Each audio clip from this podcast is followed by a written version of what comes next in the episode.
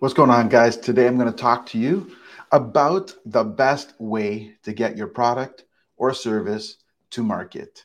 This is Minute Mondays, episode 52.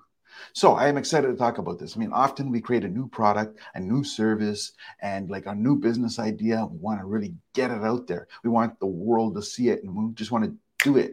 Our target market is often the same as uh, everybody else. We want to serve everybody.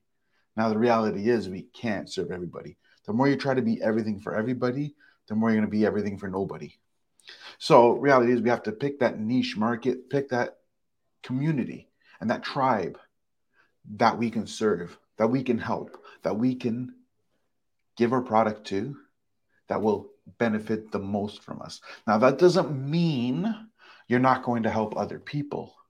It just means that when you're targeting your market, you're targeting a certain clientele that will benefit most. Other people are interested in the product or service, of course, you're going to help them. So the way to look at it is, you know, like there's many ways to break it down. Like one way to break it down is local market versus global market.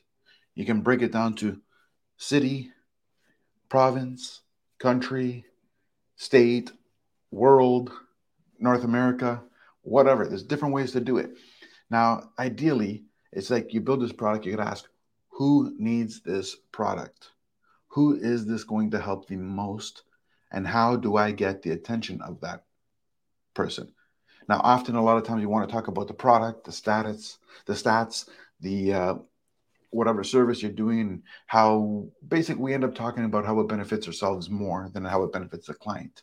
What I'm trying to say here is that when you're coming up with this idea and you're coming up with this tactic, what you have to do is think about how does it benefit the client and how can you promote your product in a way that they can emotionally connect with it. Like let's take Apple, right? We used to have CDs, DVDs, whatever, like so many different ways of grabbing music. Then Apple came up with their iPod. Now, you notice they didn't say, oh, we're selling an iPod, it plays music. What was their slogan? Thousand songs in your pocket, because that's how we relate to it. Music in our pocket. We go for our jogs, we go for our runs or walks, go on the bus, go on the whatever.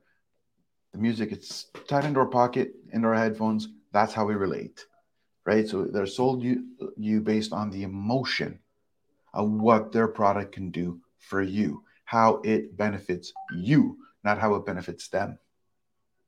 You got to think of it in the same way. How does your product or service benefit your prospective client?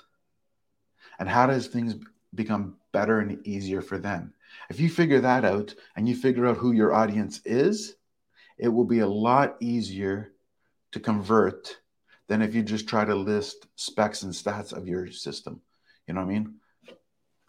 Selling a computer example, saying it's got 16 gigabytes of RAM, 1.1 gigabyte of uh, of hard drive or SSD, or you know, I mean, it's got a uh, OLED monitor or whatever. Like eh, that's nice, it's cool, but so does everything else people buy. Nobody really cares.